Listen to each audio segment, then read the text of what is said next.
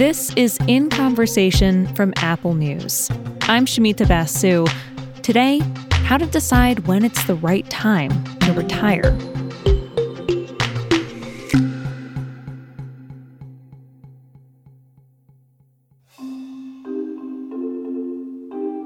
Retirement is one of life's biggest transitions. There's a lot of talk about how to prepare for it financially, not so much about what it means emotionally, mentally, spiritually. The identity part of it, the who would you be. That's Steve Lopez. He's a longtime LA Times columnist and the author of the book out now called Independence Day What I Learned About Retirement from Some Who've Done It and Some Who Never Will. See, when Steve reached his mid 60s, he started to think about retiring but he wasn't sure how to go about it, when to do it, whether to do it, how to go from someone who loves his job to someone who doesn't work anymore. So, being the journalist that he is, he decided to take this on as an assignment. He gave himself one year to decide whether or not to retire. And he talked to lots of different people. Some of them were still working into their 90s, like Mel Brooks and Norman Lear. Some are happily retired and traveling the world. Some are unhappily retired and realizing they should have given it more thought before taking the leap. During the course of researching the book, I didn't know what the ending was going to be. And so I went from, oh, yeah, I've got to retire to, I'll never retire. Um, everybody I talked to made, I thought, such a compelling argument. I was in their camp until I woke up and then went and talked to the next person. I started by asking Steve what got him seriously considering retirement for the very first time. I left college uh, on a Tuesday night in 1975, and I started work the next morning, three hours away from college, in a small town in California, Davis, uh, home of UC Davis. And I've been working ever since and wow. and and that's uh, that's not really an exaggeration. So I'm coming up on 50 years, and I feel really privileged to have a job where I get to decide what I want to write about and parachute into people's lives and go and do it. And so I love what I do, but I've done it. I've done it for decades. And that's part of what was motivating me. It's like, okay, if you don't have that many years left, do you want to spend them doing the same thing that you've done? um, to just repeat what you've already been through? Or do you want to try some of those things that you may have had on a list of things you wanted to try out? So that was part of the motivation. It sounds like a social psychology test of some kind. Isn't there a test that says, you know, if you like red jelly beans the most, you should just keep on picking the red jelly beans? Why switch to a green? You know you like red more. What's wrong with consistency, right? You know what? That's a good question because for me, I, I had trouble thinking of anything that I would do that would be as gratifying as what I have been doing. So, you know, the red jelly beans were tasty. And uh, I like lemon and I like lime, but why give up the red? The red is my favorite, you know. and I knew red um, would be. See, red is everyone's favorite. That was it? an easy guess. Oh, I feel so boring. I feel so boring. No, but if you like it the most, that's the point, right? It is. It is. But here's here's another thought. How do I know there's not something out there that I would like more? Yeah. I, I haven't tried it. I, I have mm-hmm. not tried it because I've been on this track and it's of my own making. You know, I had a family and had to pay the bills, and this was what I knew how to do. So I kept doing it. But I do wonder if there's something that would give me the sense of belonging and relevance and fulfillment that working for a newspaper gives me. And, and I don't know. I don't know that I'll ever find out. Yeah.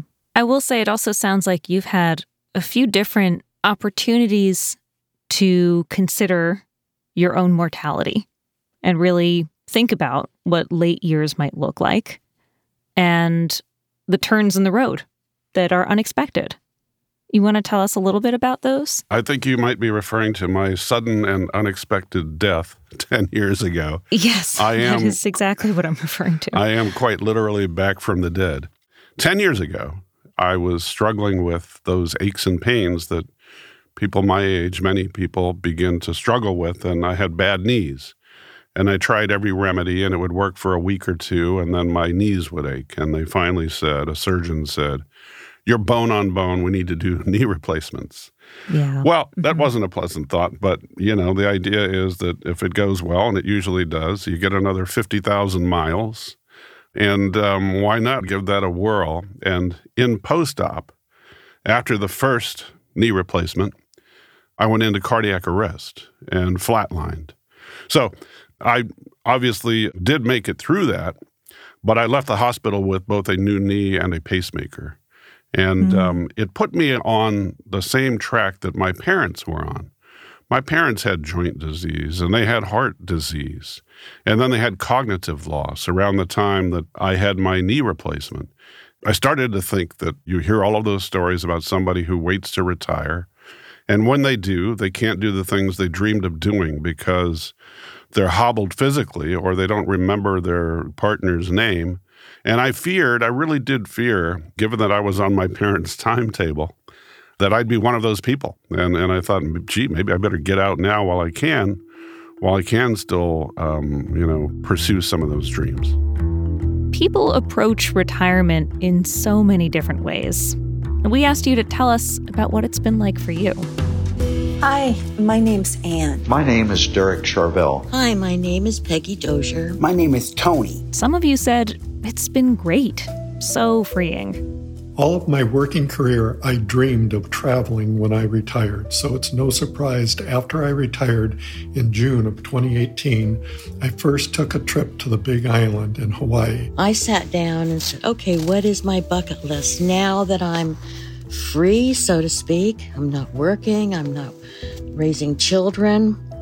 I want to think of the things I really want to do that I couldn't do before. Others told us it's been a big change and it takes some adjusting. I had no idea the spiritual adjustment to retirement would be so hard. I think one of the big challenges for me in that first year of retirement was learning to transition from doing to being. We're so conditioned in our work culture to be productive and to attach our life meaning to productivity. I've gone from being a teacher to being a student taking quite a few classes online. The biggest challenge for me right now is figuring out how I'm going to contribute in this world again.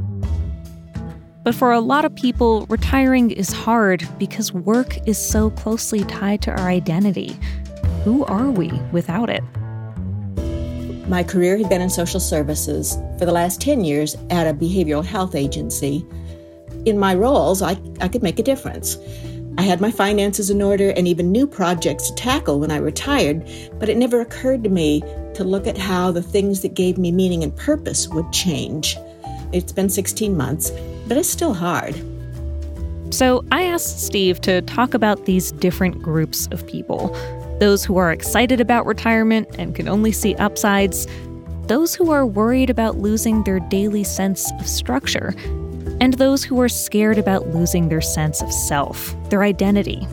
Now, Steve falls more into that last category, so he gets it. He's one of those people who loves his work and can't imagine stopping. It's like you got it made. You got it made. Why would you try anything new or different? I mean, and that's what sure. two people in the book suggested to me. Father Greg Boyle, who um, runs a um, it's kind of a redirection program for former gang members coming out of prison. And he gives them some structure and a two year program in Los Angeles. And they work in the bakery or in the uh, silk screening operation. Um, they learn how to install solar panels. And he's my age. He's exactly my age. It's one reason I mm. went hmm. to see Father Greg Boyle. And he said, you know, life is about um, finding meaning and feeling tethered and mattering. And if you've got that, why would you leave that? He said that in his life, he couldn't imagine doing anything other than that. He said Jesuits retire in the graveyard, and that was going to be his course. Mm. And another mm. guy was uh, also my age, Randall Grahm, who was crowned many years ago the Rhone Ranger because he developed these uh, red wine blends in, in California mm, that became mm-hmm. quite famous the Flying Cigar, the Cigar Volant, and Cardinal Zin, and others. And I visited him. in his vineyard where he is working on creating a climate change resistant grape. And there I was sitting with him at his vineyard, and we're tasting wines in the middle of the day. And I asked him if he ever thought about retiring, and he said he was going to die in the in the vineyard. Mm. And and I said, well, I'm actually thinking about it. And he said, what would you do in retirement that's better than sitting here in the middle of the day, getting paid to drink wine? um, you know, and we're looking out toward the Monterey coast. What do you think you're going to do that's going to top this? And that's a good question. And I really wrestled with questions like those. That sounds like an extremely compelling argument in favor of continuing to work. It sounds like uh, you did end up speaking with a lot of people in creative fields, and this tends to be the feeling that they have toward their work, right? Why would I ever stop working? This is what I do. Can you tell us about your conversation with Norman Lear, the screenwriter and producer? I mean, he recently turned 100 years old and he's still working. And I thought his advice to you was really poignant. Yes, when I when I asked him if he ever thought of retirement, he said never ever, never ever. He, he mm. claimed that he has never thought about it, and I and I believe him. I wanted to talk to him and also to Mel Brooks, another Hollywood legend, because they were both at the time still working in their 90s. And I thought, well, I wouldn't necessarily call what I do a creative field, but I do have to put something onto a blank screen. And I began to wonder if those creative energies are the essence of me. And what would happen if that flow was cut off? You know, if that's your oxygen and you cut it off, do you suffocate? That's why I wanted to talk to Norman Lear and to Mel Brooks. And Norman Lear, in particular, doesn't seem to think of it that way. He is quite the philosopher. And I knew that because I'd read a lot of his essays about life and work and the meaning of it all. And um, what he said was life is about swinging in a hammock between what's over, that's yesterday, and what's next. And if something gets you out of the hammock, that's all you need. And he said, you have to constantly think of the next, the next, the next, mm-hmm. and that he had had a hundred years of wonderful nexts. And he said, if you wake up and something drags you out of bed or out of that, you know, the use the metaphor, the hammock, that's all you need to know. Live in the moment because we don't know what's coming next. You're healthy, your mind is still active, you're curious.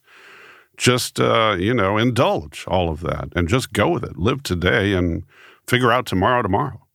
Oh, I like that a lot. And that's so visual and so memorable. Sitting in this hammock, right, between what's over and what comes next.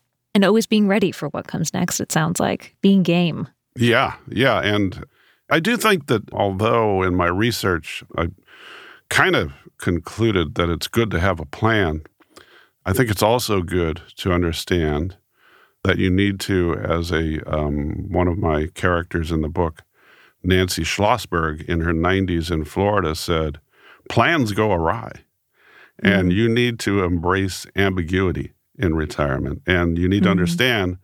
That although you have this uh, ideal, you've got this picture in your head of what retirement is going to be, but retirement is like life. You know, the roof blows off the house and you lose an investment and uh, you lose a loved one. And it's about loss and recovery and finding your way each day. So have a plan, but be prepared to change it and adapt. right, right. It sounds like Mel Brooks gave you some ideas on how you can continue working, but not retire from your traditional work entirely, right? What was his idea? He's not available, but if he were, I would hire Mel Brooks as my life coach because he came up with the suggestion, not that I hadn't considered it. When he heard me out, what he said was to summarize what he was hearing. So you like your job? Yes, I do, Mr. Brooks. You, you, you like writing your columns? Yes, I do. But you think you might want to live, you know, on a on a kibbutz, or you might want to uh, live in Barcelona and you know wake up and study guitar and cooking and language. And I said yes. And he said, then go to the editors of the LA Times and tell them, you know what, I really like this. I want to keep doing it, but not so much. Hmm. so he said, mm-hmm. why is it not possible for you to chart out a course in which you enjoy the best of both worlds? You get to do what you love to do and you get to find out if there's something else you might love just as much. And I understand that's where you have landed today, right? You decided to reel things back, by 25%. So that is your workload and also your salary. Yes. You came to this agreement with your employer, right? I went to them and said, hey, I like this, but uh, I want to do some other things. And I think because newspapers are struggling, it was a way for them to shed a little bit of salary. And um, it was a way for me to uh, get to go and see my daughter, who was, uh, you know, going to be away in college, and she's an athlete, so I can go and see her matches, and I can still work. And so that's what I've done for the last year, and it has worked out. And we did it with the understanding that I might eventually go, okay, I'll work two thirds of the year, and then I'll work maybe one half of the year. And we'll see. I mean, so far I'm holding on to the working three quarters of the year. And the way we worked out that hybrid time is that I can take the 12 weeks. Doesn't have to be a block. I could take a block if I want, and I can take maybe one week a month for a year or anything in between. And I, I really like it so far. Best of both worlds. Thank you, Mel Brooks. So, Steve landed on the hybrid model, and it's working for him so far. He says this hybrid approach of a little less work time and a little more off time might also be good for people who aren't particularly attached to their job as an identity, but they are attached to the structure. It's a good dip your toes in way of figuring out how you'll fill the rest of your time. One of the people in the book is Rabbi Naomi Levy, who has a, a congregation in LA. And Rabbi Levy had good advice for people like me, which was if you are in that transition and thinking of retiring, find out whether what you think you want to do is really going to work. So, to in other words, sample the dream. And for me, it was okay, I've had a guitar gathering dust in the garage and never really learned how to play it, but I love music and um, have a big music collection. Is there time for me to learn how to play an instrument? And, you know, she advised that rather than retire to take up the guitar, carve some time out of your work life while you're still working, maybe on vacation or long weekends or a sabbatical to sample the dream. Whether you think you want to fly airplanes or you want to volunteer at a nonprofit, do it a little bit to make sure. And so I, I began playing that guitar to see if that's going to be fulfilling and I'm about 14 months into it, and I play every day. Oh, wow. And how's it going? I'm getting better.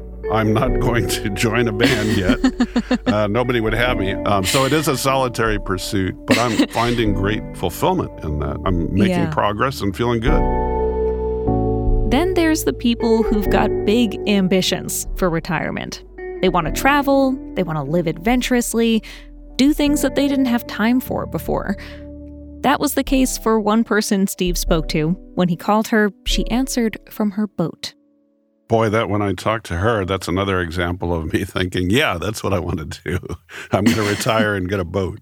I'm going to do that tomorrow. That's a woman who I had had trouble getting hold of. She answered, and I heard background noise like uh, marine radio chatter and asked her where she was. And not only was she on her boat, but they were off the coast of California, I forget, headed to San Diego or to Ensenada, just with no great plan other than to let's just cruise the coast of California in our nice boat. And uh, they had just bumped into some fishermen who tossed them fresh catch. Sunset was coming up. They were going to have a cocktail and then grill fish on their boat. I thought, okay, I've worked for 50 years. I think I've earned the right to do something like that. Her advice to me, I should say, she had planned to, along with her husband, work really, really hard, get it over with, save up enough money to retire young. And her advice to me was if you can do it, get out now. Mm, mm-hmm. Leave your job and do these things you want to do while you're young enough to enjoy them. You don't want to wait to where you're complaining and grousing about, you know, I should have done this five, ten years earlier. You know, there are a lot of people who knew what they wanted to do, and when they have the time to do it, they really, really enjoy it. There are a lot of people like that out there. Yeah, yeah. Let's talk about a different group of people altogether. And these are people who may want to retire, but they can't. Just circumstantially, financially, it is not possible for them. What did various people tell you about their circumstances when they reached that point? It's uh, interesting that you asked that question. I just got an email from somebody who read something about the book, and he said, I'm still working. and I work for the county. I like to think that I'm of service, but for me, retirement is not a choice. I'm your age, but I still have bills to pay. I'd like to retire, but I can't. And I think that's millions of Americans. And there's a guy who, for me, is unforgettable in the book who thought he had it set up for his retirement. He had worked as a middle manager at a utility company and there was a merger. He was offered a buyout. He thought, this is a little earlier than I wanted to retire, but I got all these plans to travel the world with my wife. She was retired as well. So then he um, loses a big chunk of his retirement fund in a market crash. And then he's diagnosed with cancer. Mm. And, you know, even with Medicare and even with supplemental care, a lot of people struggle with medical bills. Medicare does not pay all the doctor's bills. And this guy ended up in his 70s applying to jobs and finding that they were very difficult to get.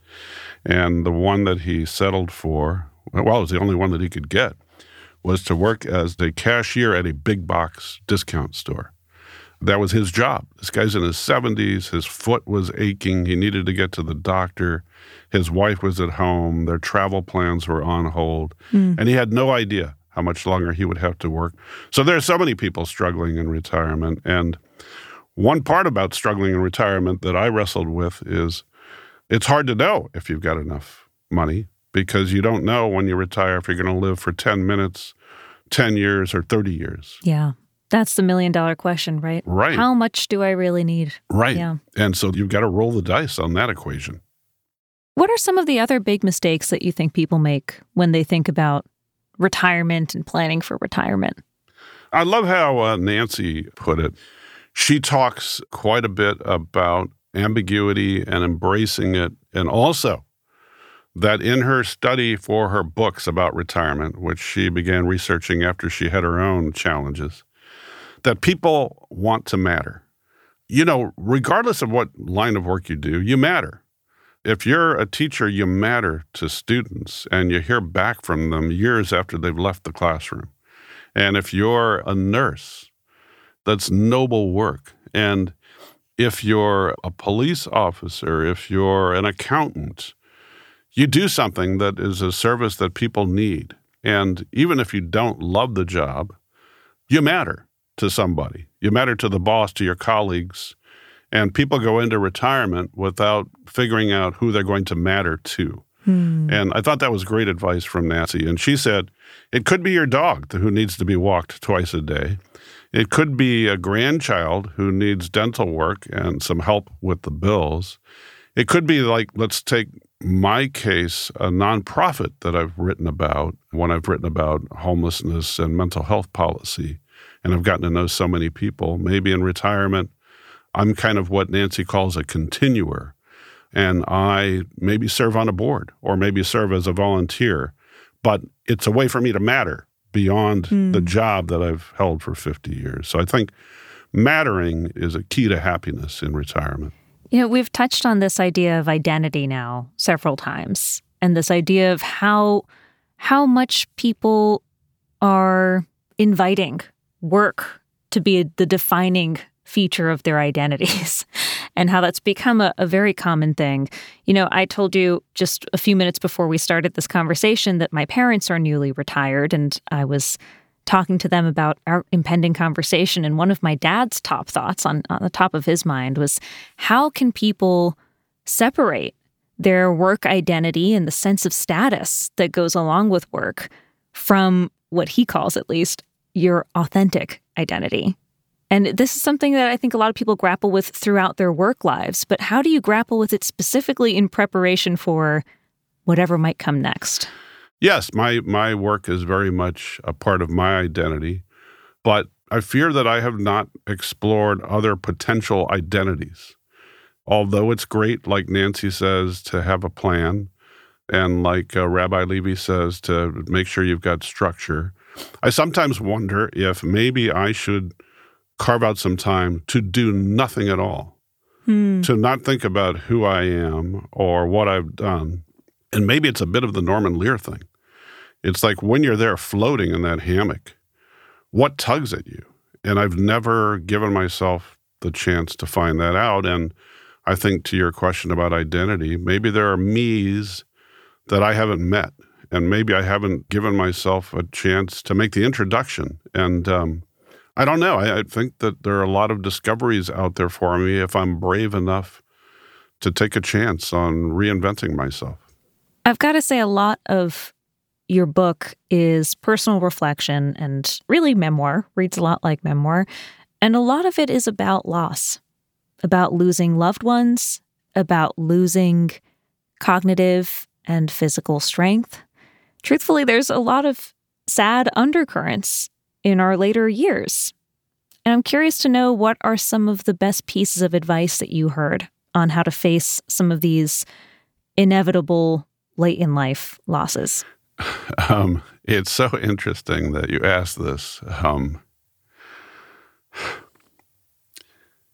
you, you might have noticed that the book is dedicated to Jeffrey. Jeffrey is my son. Um, I lost him as the book was being completed. Oh, Steve, I'm so sorry. Um, I didn't know that. And, you know, it's a year now, and um, it's a year, and I, I, don't think I've begun to to to deal with uh, the loss and the meaning of it and the how and why. And um, it, you know, it followed years of uh, severe depression and um, self medication. Yeah, you're right. I wrote about loss in in the book about losing my parents, about them losing their their cognitive strengths, and um, I, I wish I could be stronger about it, about dealing with it and understanding it. But I fear it, and especially now having lost a son, I flinch now when the phone rings. It's like, okay, is is everybody okay? My daughter, my my other son, so loss is with us in our work years. It's with us in in retirement, and it's a big part of uh, coping. And I don't know. I'm trying to cope. It's another reason I feel like at some point in my life I need to just escape to nothingness, to uh, just be in that hammock and wait for something. Maybe I should not get out of the hammock until something really different and compelling tugs me out of it, you know. Mm. And mm. I don't hmm. know what that might be, but uh, I'm I'm open to finding out. Steve, last question for you. Knowing everything that you know now, what are some words of wisdom you could pass on to someone who is wrestling with all these spiritual questions of when and how to retire? I do think that because our time is so limited, I, I just know so many people who are talking about when they're finally going to get to do this thing that they've been thinking about. And some of them get to it and some of them don't. And when I went and picked up that guitar, I just said, okay, enough already. You've been talking about this. Play the damn guitar. There's nothing really stopping you from it, except maybe your fears of how bad you'll be at it. So I think, you know, confront those fears. And if there are things that you want to do and you can work it out, you can afford to try it, even if it means leaving work for a while, do it. I thought that was good advice from uh, Rabbi Levy to sample the dream, regardless of how old you are, whether you're mm. 20 or 30. I mean, one thing that I never did and had hoped to do in my life was live abroad. And just yesterday, I was uh, going for a long walk and I was walking across the campus of Pasadena City College. And there was a big banner hanging over the campus that said, Study Abroad, Pasadena City College in Oxford, England.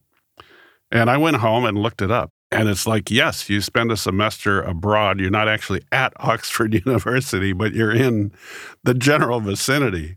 It's a full semester studying and absorbing British history and literature. And I, I came home and told my wife about it. I said, we should take this class. Yeah. You know, why not do that? So if you've got notions in your head about things like that, just do it. Just do it. I mean, even if it's a hardship and even if it puts you in debt, do it and deal with it later if you can at all swing it. Mm. That's how I'm thinking lately. Just give these things a shot. Steve, thank you so much for your time. I really enjoyed this conversation. Well, I enjoyed it quite a bit. Thank you so much. You can read Steve Lopez's book out now called Independence Day What I Learned About Retirement from Some Who've Done It and Some Who Never Will on Apple Books. You can find a link on our show notes page.